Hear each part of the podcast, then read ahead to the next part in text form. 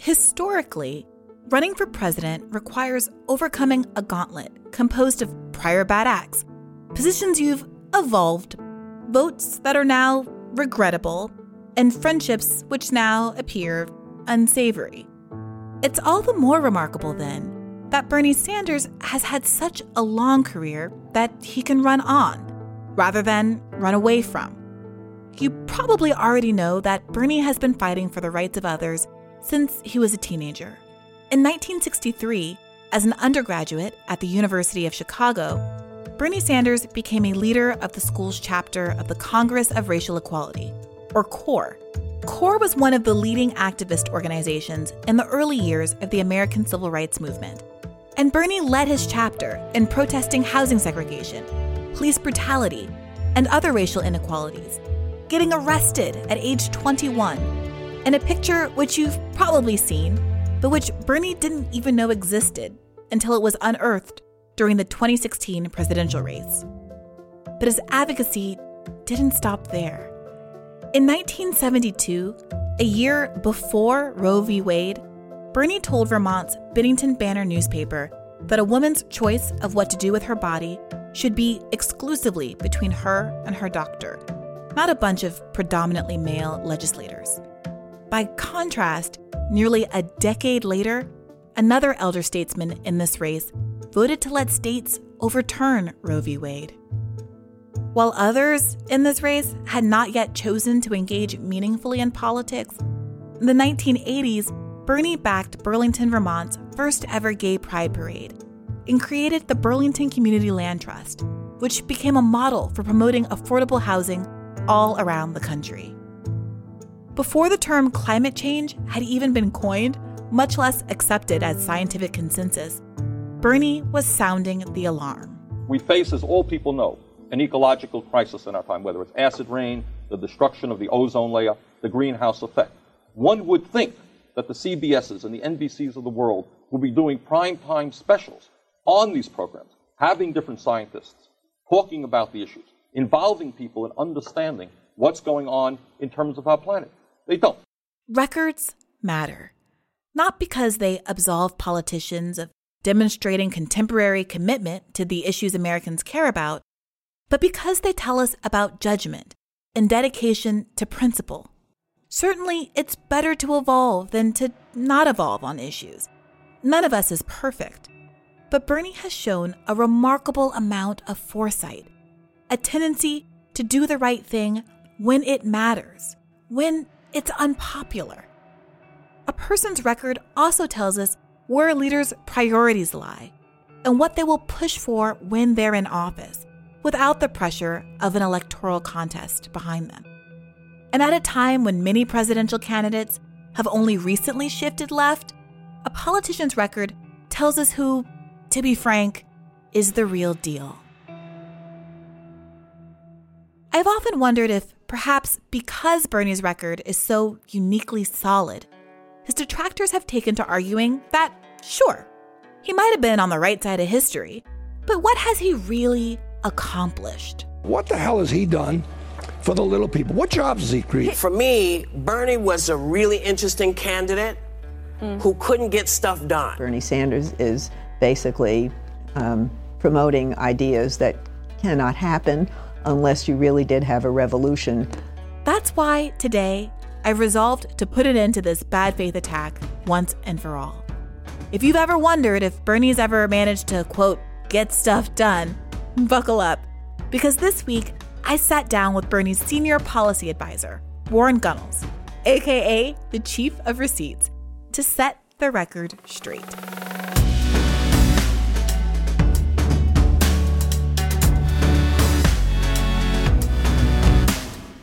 This is Hear the Bern, a podcast about the people, ideas, and politics that are driving the Bernie Sanders 2020 campaign and the movement to secure a dignified life for everyone living in this country. My name is Briahna Joy Gray, and I'm coming to you from campaign headquarters here in Washington, D.C. Now, a podcast that covered Bernie's entire record would run to dozens of hours. But here's a quick best of list before we get to Warren's interview.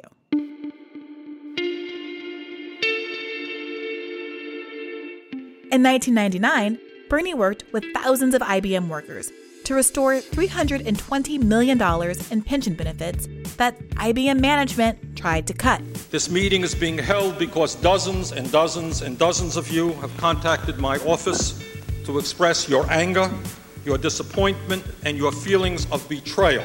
That same year, Bernie led trips of Americans across the border to Canada to purchase prescription drugs, highlighting this country's unaffordable drug prices. And on that day, I will not forget the shock on their faces when they purchased tamoxifen, which is a widely prescribed breast cancer drug, for one tenth, one tenth of the price that they were paying in the state of Vermont. A day after Veterans Day, it is timely to note that Bernie worked with Republican John McCain to pass the 2014 Veteran Health Care Bill, which provided over $16 billion to overhaul the VA, including hiring more doctors and nurses. A bill so good that Trump often takes credit for it. We passed VA choice. VA choice for the veteran. Bernie has successfully pressured Amazon to pay 350,000 workers at least $15 an hour via his Stop Bezos Act. He wrote and helped to pass the Yemen War Powers Resolution to end U.S. involvement in the disastrous war in Yemen. It's a big deal because for the first time since 1973, we have used the War Powers Act to, in fact, stop a horrific war. Bernie expanded primary health care to 9 million Americans by expanding community health centers, securing $12 billion in funding under the ACA. By increasing federal funding, our bill will allow more than 5 million Americans to receive the primary health care they need each and every year and he forced the first ever audit of the Federal Reserve, which revealed $16 trillion in secret loans used to bail out American and foreign banks during the recession. And it's not just what Bernie has done, but what he's opposed to. Exercising judgment, which just can't be taught. Bernie voted against the Discriminatory Defense of Marriage Act. He opposed NAFTA, just cost this country hundreds of thousands of jobs. He opposed the Patriot Act and the Iraq War. In fact, both Iraq wars. And he has argued against mass incarceration since at least the early 90s and opposed ending Pell Grants to prisoners. But don't just take my word for it. Few people know more about Bernie's record than his senior policy advisor. So without further delay, Bernie's 2020 Chief of Receipts, Warren Gunnels there's a reason why you're called the chief of receipts.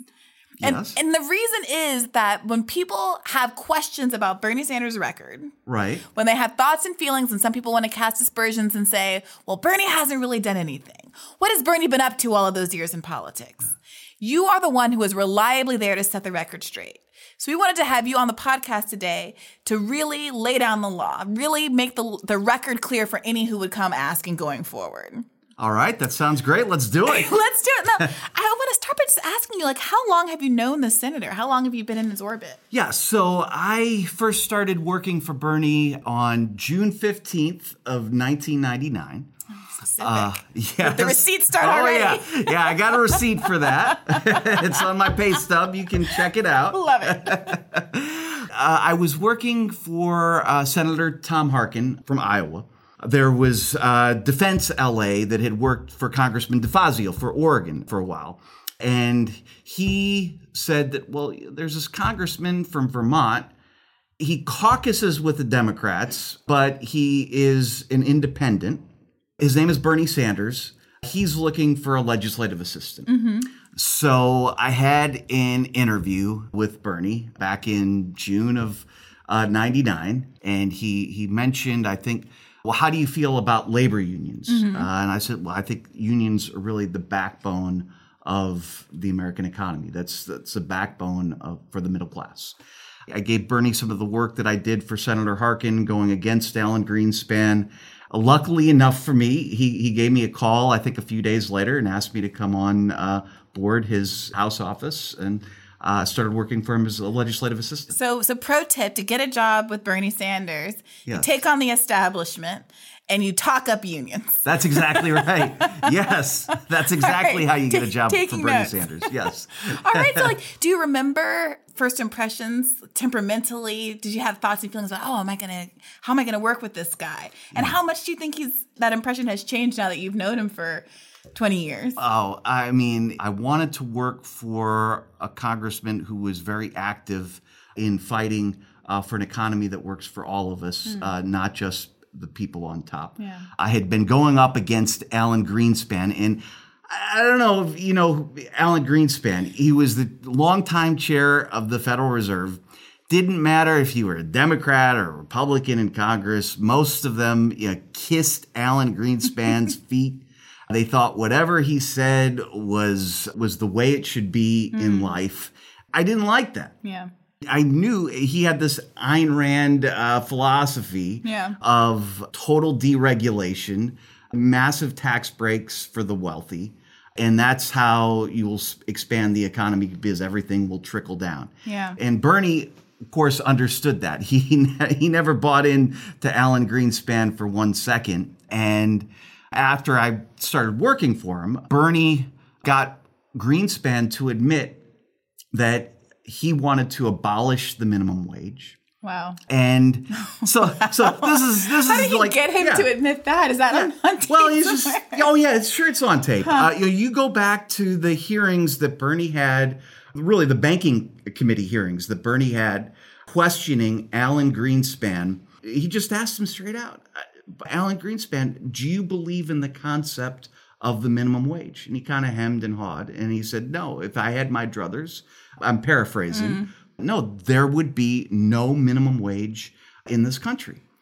And so I just don't understand. If you're if you're a Democrat, how could you believe in the gospel of Alan Greenspan when he wants to abolish the minimum wage, he wants to deregulate big banks, and he wants these massive tax breaks for the rich? Uh, So, so now, you know, especially post 2008, Mhm. you know, a lot of our norms, what we, ex, you know, the, the settled expectations um, in the financial realm have shifted dramatically. Mhm. And now, since 2016, since Bernie Sanders' run, our expectations of what we think is should be the status quo as a society, both with respect to how we treat finance and how we treat each other more broadly, Right. have changed radically.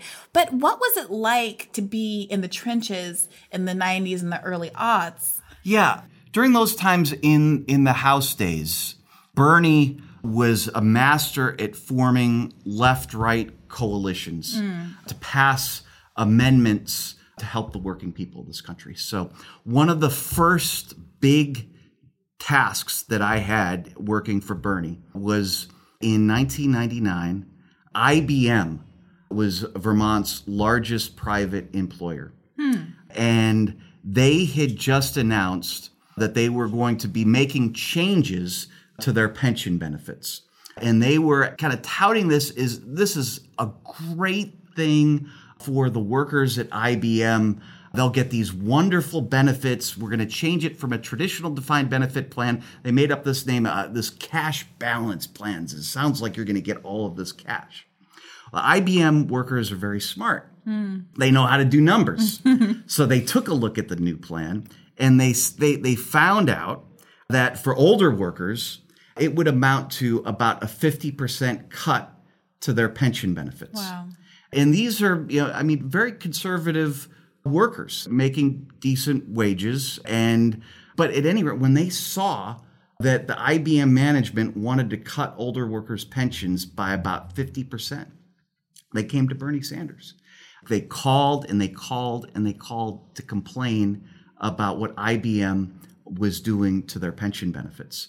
If you know Bernie, if the phone starts ringing off the hook with a bunch of workers that are about to get their pensions cut by 50%, that is what Bernie will focus on. And uh, said, look, Warren, we got to do something about this.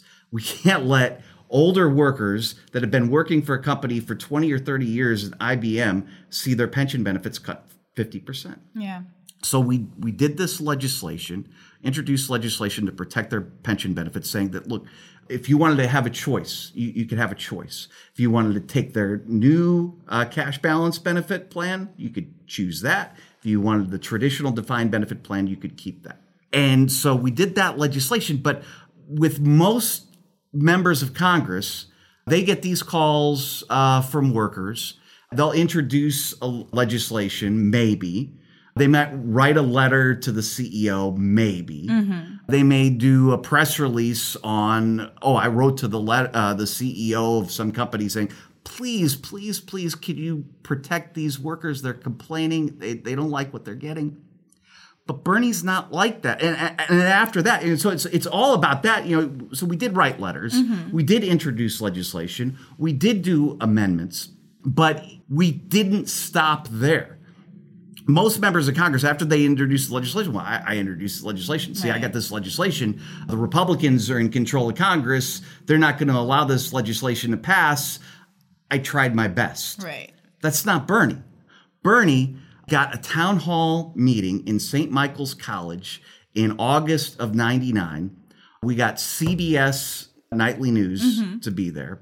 We got the New York Times to cover it when we are going to the town hall meeting in uh, Bernie's car, we get to the parking lot and we couldn't find a parking space. Bernie's like, "What are all of these cars doing here?" and and Phil Fiermonte, he was one of Bernie's longtime aides. He said to Bernie, "Bernie, I think they're here to see you to complain about IBM's pension benefits. So there were well over 800 people in a very small auditorium at St. Michael's College to protest IBM's pension cuts. Wow. I had invited Lou Gerstner, uh, who is, as you know, the CEO of IBM, to be with us tonight. In fact, we've left a chair for Lou. So it's. Uh, So if you, if you hear a helicopter buzzing abroad, clear the way and Lou's on his way. But It was the largest town hall at the time, I think, in the modern history of the state of Vermont. wow. CBS covered it. New York Times had a big page of all it was like it looked like a sea of people at this town hall meeting IBM workers complaining.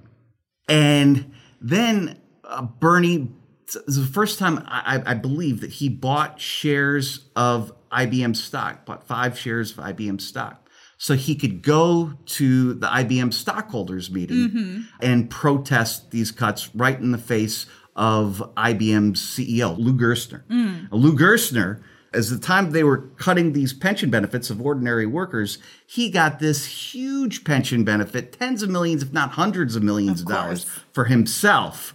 But he was uh, deciding to cut these workers' pension benefits by 50%. So Bernie traveled to the stockholder meeting in Cleveland to protest with the workers. We did amendments in a Republican Congress. We got we worked with a Republican congressman from Minnesota. His name is Gil Gutknecht. Okay. He at first very right wing Republican congressman, didn't want anything to do with us. Mm-hmm. He had a town hall meeting of his own that the IBM workers uh, in his district forced him to have. He didn't want to have it. Interesting. And so they told him that when he asked, Well, what do you want me to do about this? We want you to work with Bernie Sanders. Huh. Bernie Sanders has a bill that will protect our pension benefits.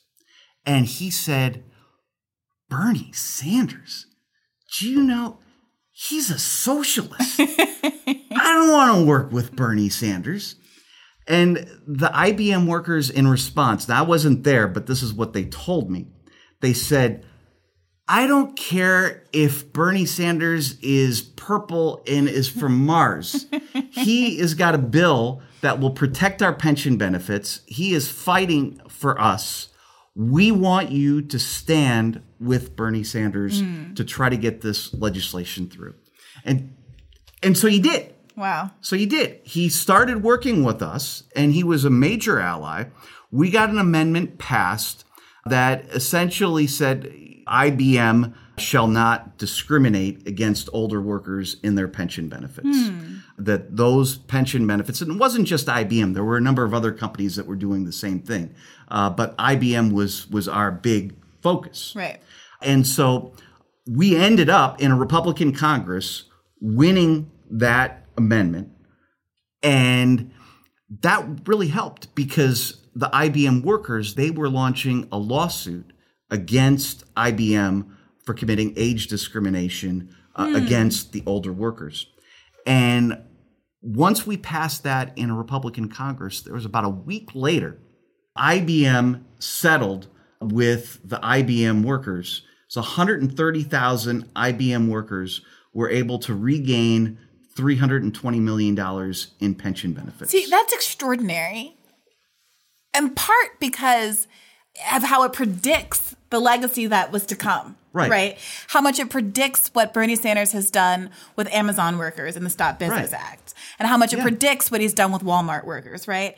And the fact that that history people have the temerity to downplay it Right. or to pretend that being known as the amendment king is some kind of almost like a smear like Right. why just an amendment right Right. like can you help us to understand how passing legislation works and what it means to be able to get things done by using both amendments and by using the pressure of the people because Right. he's talked about doing that a lot right now as well going to mitch mcconnell's district having town halls Mhm. forcing people who are not ideologically aligned to Mhm. do what they should do because their actual constituents demand it why is that so important given how congress works and how difficult it is to get things passed otherwise Look, it's extremely important. It's both an inside the beltway strategy, but you can't just leave it inside the beltway. It's Mm. got to be outside the beltway.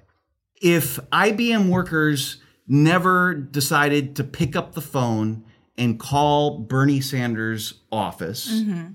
their pensions would have been cut by 50%.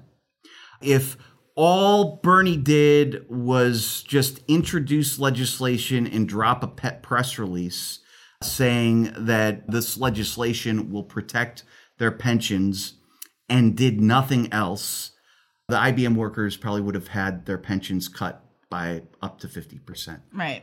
But it was working together. It was working together to have the IBM workers get on the phone, contact Bernie's office, Bernie then introducing legislation, holding town hall meetings, going to the IBM stockholders meeting, working from with IBM workers not just in his own state of Vermont where he represents, but finding out where do these other IBM workers live? To find out where the strong, uh, where some of the big pockets of IBM workers are in Republican districts, and then reaching out to those IBM workers to say, we held a town meeting in Vermont. We got over 800 people, uh, Mhm. and we were getting Senator Leahy and Senator Jeffords on our side at that time. Why don't you get a whole bunch of IBM workers in your district and hold a town hall meeting in one of the most conservative Republican districts? Well, it was, the congressman was one of the most conservative in Congress. Get him to say, you need to work with Bernie Sanders. You need to work with this on this legislation. You need to tell the CEO of IBM that it's unacceptable for him to get hundreds of millions of dollars in pension benefits in a compensation package while he's turning around and slashing his workers' pension benefits. And then it's also going through the courts, you know, saying, hmm. look, what happened here was age discrimination, pure and simple. yeah So launch a lawsuit against IBM for committing age discrimination. So it was a multifaceted strategy. Uh, and then, of course, we got the media. It was like, you know, we, we wanted to make sure, look, New York Times, are you going to cover this? We got, you know, 800, 850 IBM workers that are upset that their pensions are being cut. CBS Evening News, will you cover this? Right. And, you know, work. So it was all of that strategy. It wasn't just dropping a bill. It wasn't just writing a letter. It wasn't just having a meeting. All of those different elements were involved to succeed. And some people will say, oh, well, Bernie Sanders didn't do that. It was the IBM workers. You can't say that Uh, that's something that Bernie Sanders accomplished. It was the IBM workers. Yeah, not me, us. Right. It was it was everybody Right. working together on a mission to protect the pensions of workers. That's that's that's what Bernie's movement is all about. So when we're talking about this idea of like Bernie Sanders as an organizer in chief, you know, I, I was actually just listening to a podcast from the Vox family. Somebody says, you know, Bernie, you know, Bernie's going to lose the argument about uh, Medicare for all because he's not a lawyer. He's just an organizer. Yeah, yeah. He's just an organizer. He doesn't know how to get into the technocratic weeds as, as Right. other people do. There are people, other technocrats, generally speaking, who don't perceive that his organizing strategy, his ability to mobilize people, his uh, ability to construct policies in a way that facilitate the formation of broad coalitions as political strategy. Right. They write that off as somehow not kind of intellectually rigorous or as politically equal Mhm. to those who would focus rather on kind of white papers and a more Mhm. technocratic approach. And it's not that we don't obviously have the plans, Right, right? right. You know more, more than anyone Yes. that we do. That, that does drive me a little that- crazy. Yeah. it must. But it's that it's that and Mhm. it's that additional component that Bernie has in spades Right. and that it's absolutely necessary if you actually do want to get things done. Yeah. No, ab- absolutely. I mean, I don't know how many times Bernie has has told me, Warren, anybody can write a bill in Congress. Anybody can introduce an amendment. Hmm. Anybody can write a press release on this. What is the strategy? I want to win. It's not just IBM. In Amazon, Amazon's case, this is another perfect example of Bernie's accomplishments. Amazon workers came to us. They said it's outrageous that we're working 40, 50, 60, 70 hours a week. We make wages that are so low that the taxpayers of this country are subsidizing our healthcare through Medicaid. They're subsidizing our housing through you know, Section 8 rental assistance or some other forms uh, of, of housing assistance. We can't even afford to put food on the table, so we're, we're getting food stamps from the federal government that's being subsidized by middle class taxpayers. Meanwhile, Jeff Bezos, the wealthiest person in in the United States, not only like this year, is like of all time. Right. You know, I mean, at the time, he I think he had 150 billion dollars. Now, oh my, my gosh, it's something around 112 billion dollars. But it's an unbelievable wealth. And can you help us out? Can you do something about that? So we introduced this legislation. Yeah, it was called the Stop Bezos Act. And what we said is like if you got a profitable corporation, large corporation that are paying workers wages so low that they're on Medicaid, food stamps, Mhm. uh, Section 8, public housing, so forth, you have to pay a tax to make sure that you're the ones that are responsible for paying for the uh, your workers' health care, food, housing, uh, et cetera, et cetera, not middle class taxpayers. And so the goal of that legislation, we knew we're working we're working in a Republican Senate. Mitch McConnell was not going to bring the Stop Bezos Act to the floor of the Senate to get a vote. Right? Right. But we wanted to focus on an issue of Amazon paying poverty level wages at a time when the owner is the wealthiest person in this country. So, yes, we introduced the legislation.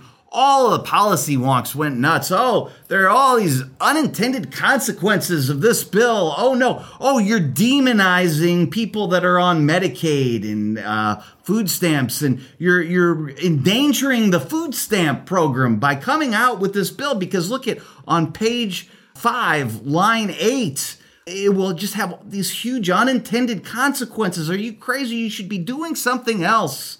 Bernie Sanders just doesn't understand the legislative process. He doesn't understand all these unintended consequences. And no, that was not, we knew that we were not going to get the Stop Bezos Act into law. But by putting that out there, it got media attention. The media started to focus on the poverty wages that Amazon workers were being paid. Now, we didn't stop there. We have just a spectacular social media team, right? I mean, you, you know them all. Absolutely. Go through all their names, but it was just not one person. Right.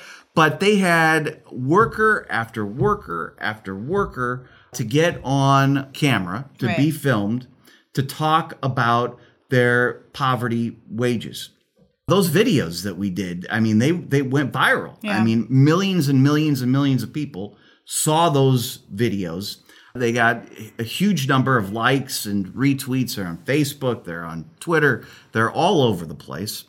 Then Bernie took it to another level. We had a, a town hall meeting in the Senate, never been done before, on uh, income uh, inequality. And we had a worker from Amazon, had a worker from Disney, we had a wor- worker from Walmart, and then uh, we had one, I believe, uh, for American Airlines or a, a subsidiary of American Airlines, all to talk about how they were making poverty level wages. And then we invited the CEOs, of course, of all those companies uh, to come in and to explain to the the American people why their all their companies were making these huge profits, but they were paying their workers poverty level mm-hmm. wages. Of course, none of the CEOs up. decided to show up. Right. You know, Jeff Bezos did decide to show up. We invited Jeff Bezos. That didn't work. But but again, I think well over a million people saw that town hall. It was in the visitor center in in the Capitol that was broadcast live. Again, putting more and more and more pressure on Amazon, uh, some of these other companies as well. I mean, we have uh, there's a McDonald's worker there as well, and we're working on this. After all that relentless push and pressure and focusing on the workers, it was the workers that got up and uh, told Jeff Bezos and told their managers that this is just an absurd situation.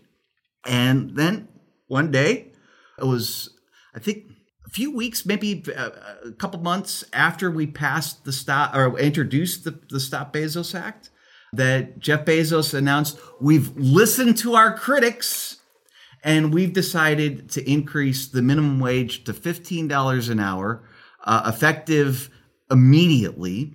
That would benefit 350,000 workers. 350,000. That's amazing. Yeah. That's politics. They don't teach you that in law school. No, no, they don't teach you that in law school. You're absolutely right. So, yeah, but maybe there were some unintended consequences on page five, uh, line 15 of some bill. But you know what? It didn't matter because There were some very intended consequences Yes. on people's paychecks. exactly. You got it. That's absolutely right. That's absolutely right. And, So yeah, that I mean that I think that that that the story of how Bernie Sanders has worked to wa- raise wages across several different at several different companies at this Mm-hmm. point is exemplifies exactly the kind of power that his presidency will have because he's not Absolutely. even before he's even in office he's able to leverage his visibility Right. and leverage the incredible need and desire from working people in America to have this stuff seen, to Yeah. create the crowds, to create the town halls, to create the interest, to to to act as a lightning rod Right. for the interest that already exists and mobilize people so that that they can no longer be ignored. Mm-hmm. It sounds like there's a little bit of a celebration going on next door. I think that the organizing team is doing something good, which is always cause for celebration. That's so great. We'll, we'll tolerate a little noise in the background of this podcast to, to know that we're accomplishing big things. But I want to ask you, like, for those who are unconvinced by Mm-hmm. this kind of argument about the merit of political organizing Mm-hmm. and how we should think differently, I think that the, the moral of the story is perhaps we need to start thinking differently about how we measure accomplishment. Right. And you can measure it by how many bills somebody has passed. Right. Or you can measure it by how many lives have been changed. Yep. You can measure about things that you've done affirmatively, but you can Mm-hmm. also measure measure it by the judgment that you expressed in the past that enabled you to not vote for or support things that Right. history has time has shown us were in fact incredibly detrimental to Americans and people across the world. So, can you give us some instances more tra- some of those more traditional instances right. of judgment that Bernie has displayed and other kinds of concrete things that have happened that are kind of like the best of in your opinion? Mm-hmm. Right. Okay. Okay. So, I, I mean, I think what you were what you're saying is very important. You can judge somebody by the number of bills that they've passed, right? In that perspective, look at all of the major bills that have passed in the uh, last 30 or 40 years. Yeah, Bernie did not accomplish the Iraq war resolution. Yeah, that did not have Bernie Sanders' name on it. I don't even know. You can look up who the author of the resolution to go to war in Iraq was, but I can tell you one thing it wasn't Bernie Sanders.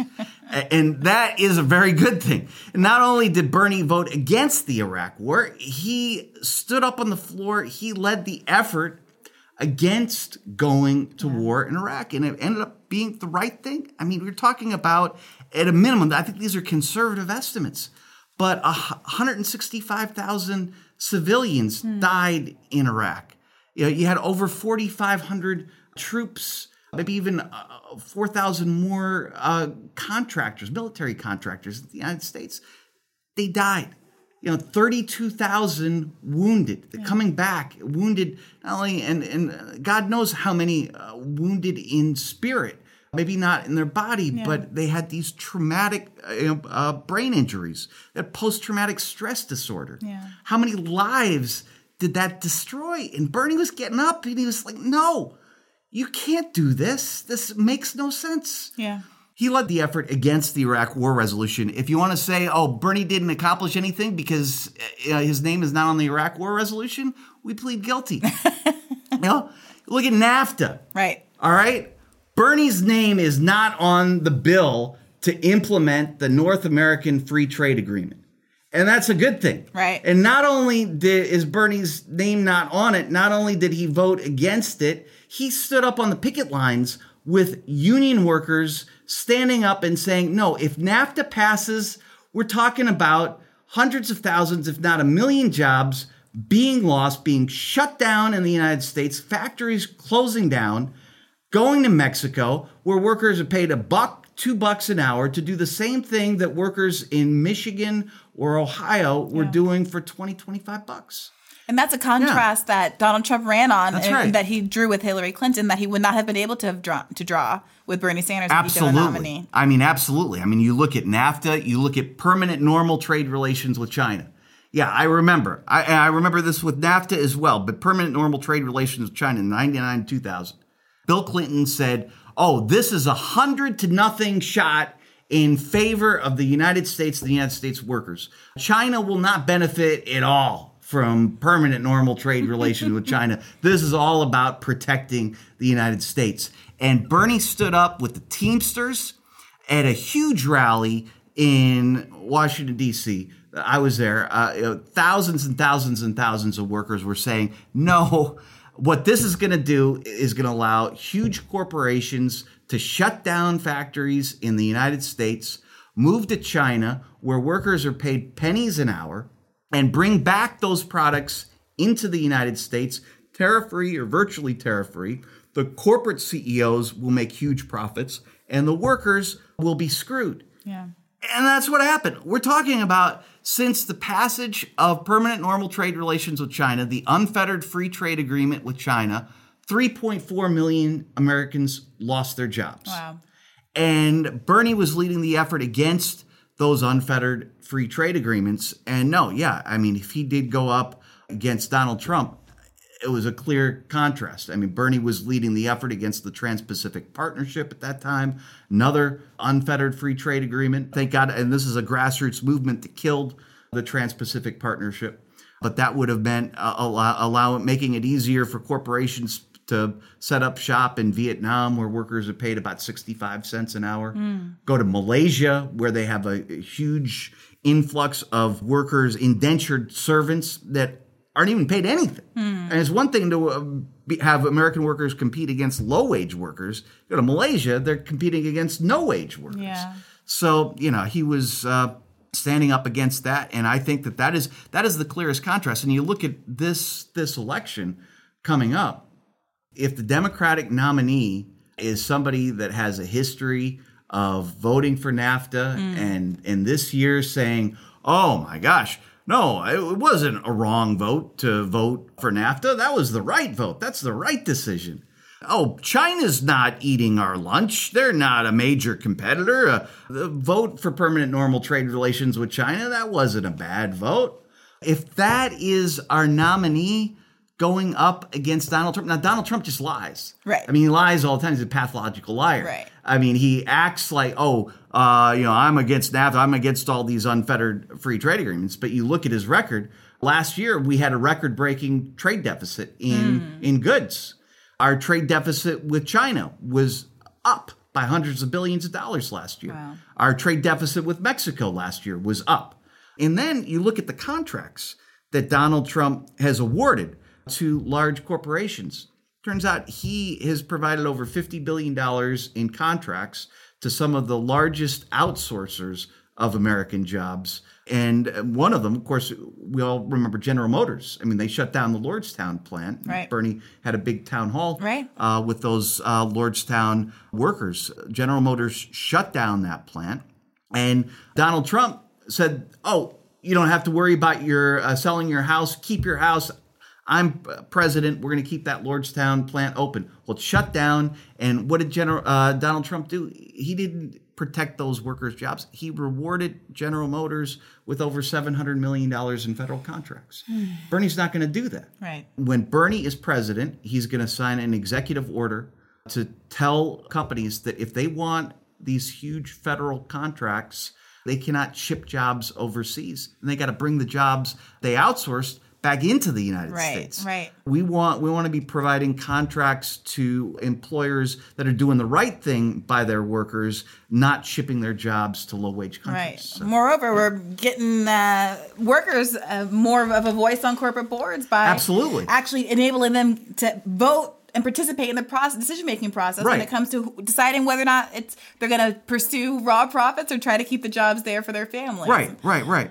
So that's that's that's big. Yeah. So 20% of the stock of large corporations are going to go into the hands of the workers instead of these wealthy shareholders and uh, corporate executives. We're going to put 45% of workers on the board of directors. So you got 45% of the workers on the board of directors. You got 20% of the stock going directly to the workers. Well, when workers have more of a stake and a say in the companies they own, they're not going to ship their own jobs to China. They're not going to ship their own jobs to Mexico. They're not going to put up with a situation where their workforce is making poverty wages while the corporation is making billions in profits. They're not going to be spending billions and billions and billions of dollars on stock buybacks Right. while their workers are, are living in poverty. No, Right. these corporations are going to be more in tune with the workers, and the workers are going to uh, enjoy more of the benefits uh, of the profits. They're actually they're the ones that are making the profits for the corporation. Yeah, I think that's such an important point because there's a way that we could talk about. Oh, Bernie said he's going to go and hold these town halls and go to Mitch McConnell's backyard, Right. front yard, whatever, and do all this stuff. And you might say, okay, well, anybody can do that. Hmm. and I've heard, and, and I won't name their names, but another Uh-huh. candidate in this race recently start saying that exact same thing.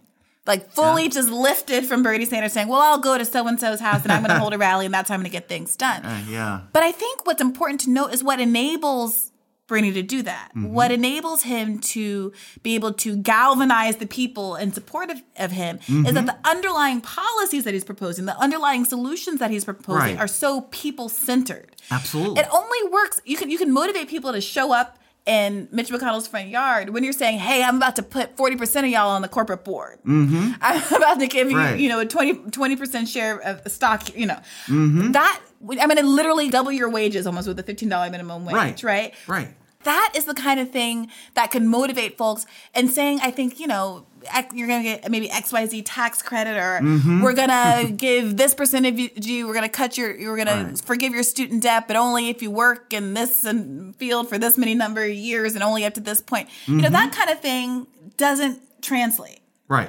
Right. And so Right. it's a combination of being people focused in your agenda Yes. and also having a strategy that requires that commitment and support from the people. It's a two pronged approach. Absolutely, absolutely. And uh, I mean, this is Bernie Sanders' MO. You've got to have a clear agenda. We're going to make public colleges and universities tuition free, and we're going to cancel all student debt, and we're going to pay for it by tax on the same uh, speculators on Wall Street that destroyed the economy 11 years ago. Right. All right. Everybody can understand that. Yep. We've got the legislation on that, but it's not just, oh, we're going to write the legislation. I'll hold a press conference in the Rose Garden. and yeah, yeah, all these pundits on uh, MSNBC and CNN saying, oh, it'll never happen. And then you have these recalcitrant senators that say, oh, I'm just going to block this. We're not going to hold any hearings. There you go. End of story. And then we'll move on to the next piece of agenda. Oh, well, we tried.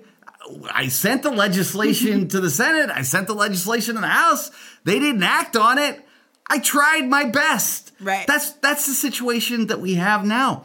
It's not the situation that we'll have when Bernie Sanders is president. He won't allow it. He's going to go to every state. He'll go to every college campus if he has to. and not only that, it's not like Bernie Sanders going to the college campus. He's like, okay, I'm at your college campus, but on March 15th, I'm going to get Chuck Schumer, whoever the majority leader uh, of the Senate is. I'm going to get Nancy Pelosi, the Speaker of the House, whoever the Speaker of the House is. And I'm going to say, you've got to schedule a vote on March 15th to make public colleges and universities tuition free, to cancel student debt. I got the pay for it in here. We're going after the Wall Street speculators.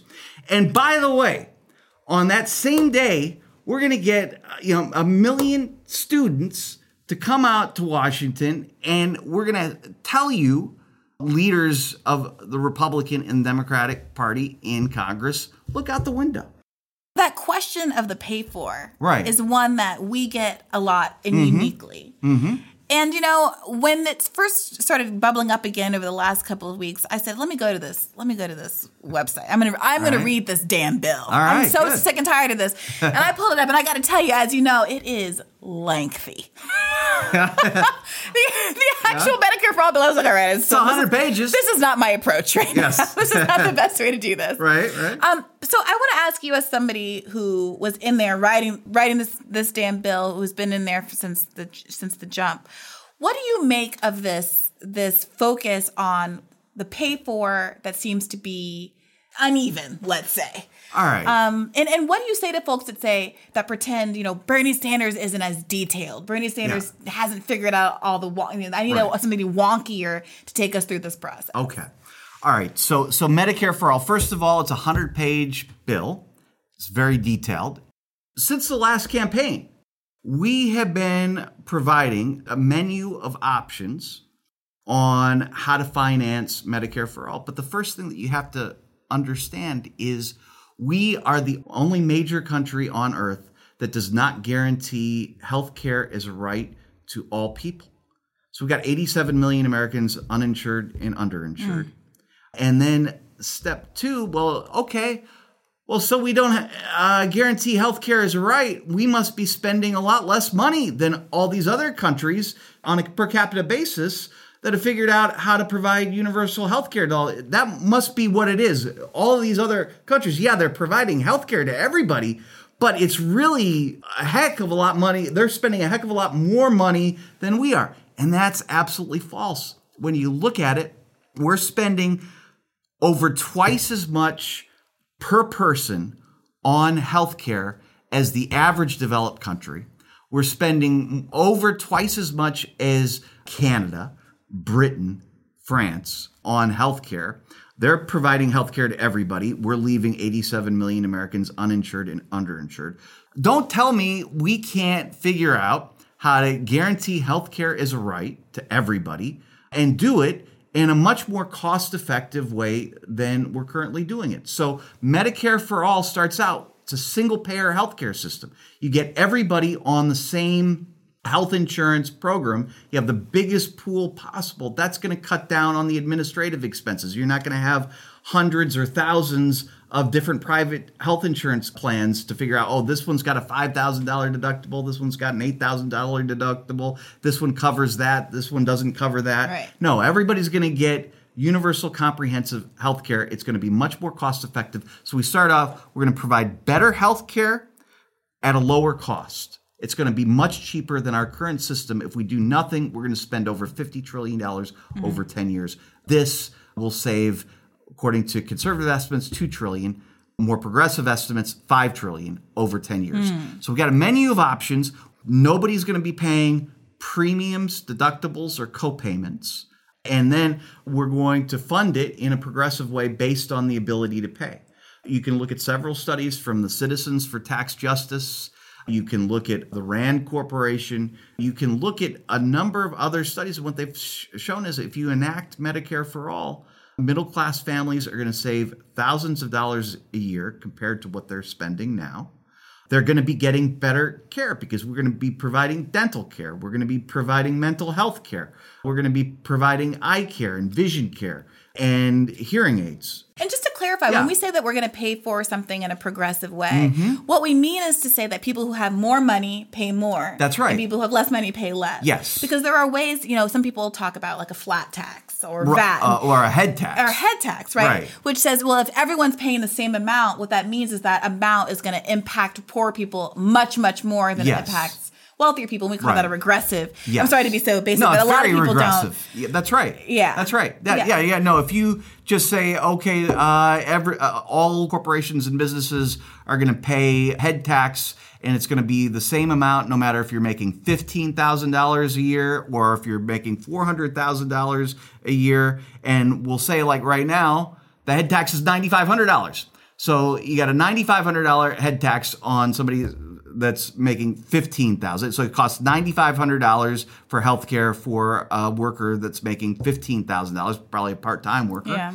Then you have a lawyer making four hundred thousand dollars. It will cost the same ninety five hundred for the four hundred thousand dollar worker versus the one that's just making fifteen thousand. So that is extremely regressive. We don't do that. Right. Every option that we propose the wealthiest people in this country, they're going to be paying a hell of a lot more in taxes to finance Medicare for all. But low income, middle income workers will be seeing uh, what economists, there's these economists, Manuel Saez, Gabriel Zucman from the University of Cal- California, Berkeley, they wrote an op ed in The Guardian saying essentially that Bernie Sanders' Medicare for All plan is financed in a progressive fashion that would lead to the largest increase in take home pay in a generation Mm. for most workers. Mm. And that's what this is all about.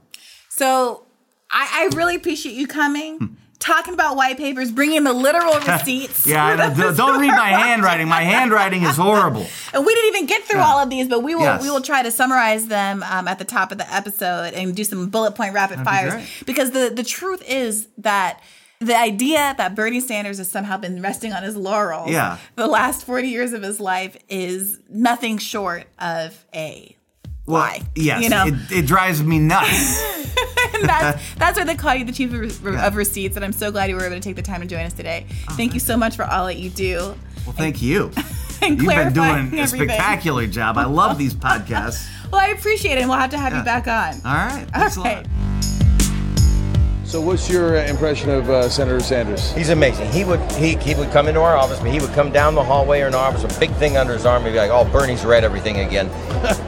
real quick story. He came in my office and he had an amazing idea for cost of living increase to help seniors instead of the of the ridiculous way we do it. And he went all through it. And I said, Bernie, I said, that's that's amazing. I, I'm on the bill. He said, No, no, no. This isn't about pride of authorship. I remember his words. No, I want I want to pass this. You take the bill.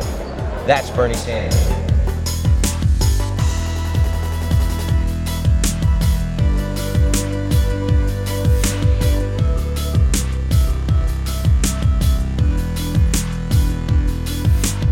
That's it for this week. Let us know what you think at hearthebern at berniesanders.com or send us a tweet with the hashtag hearthebern.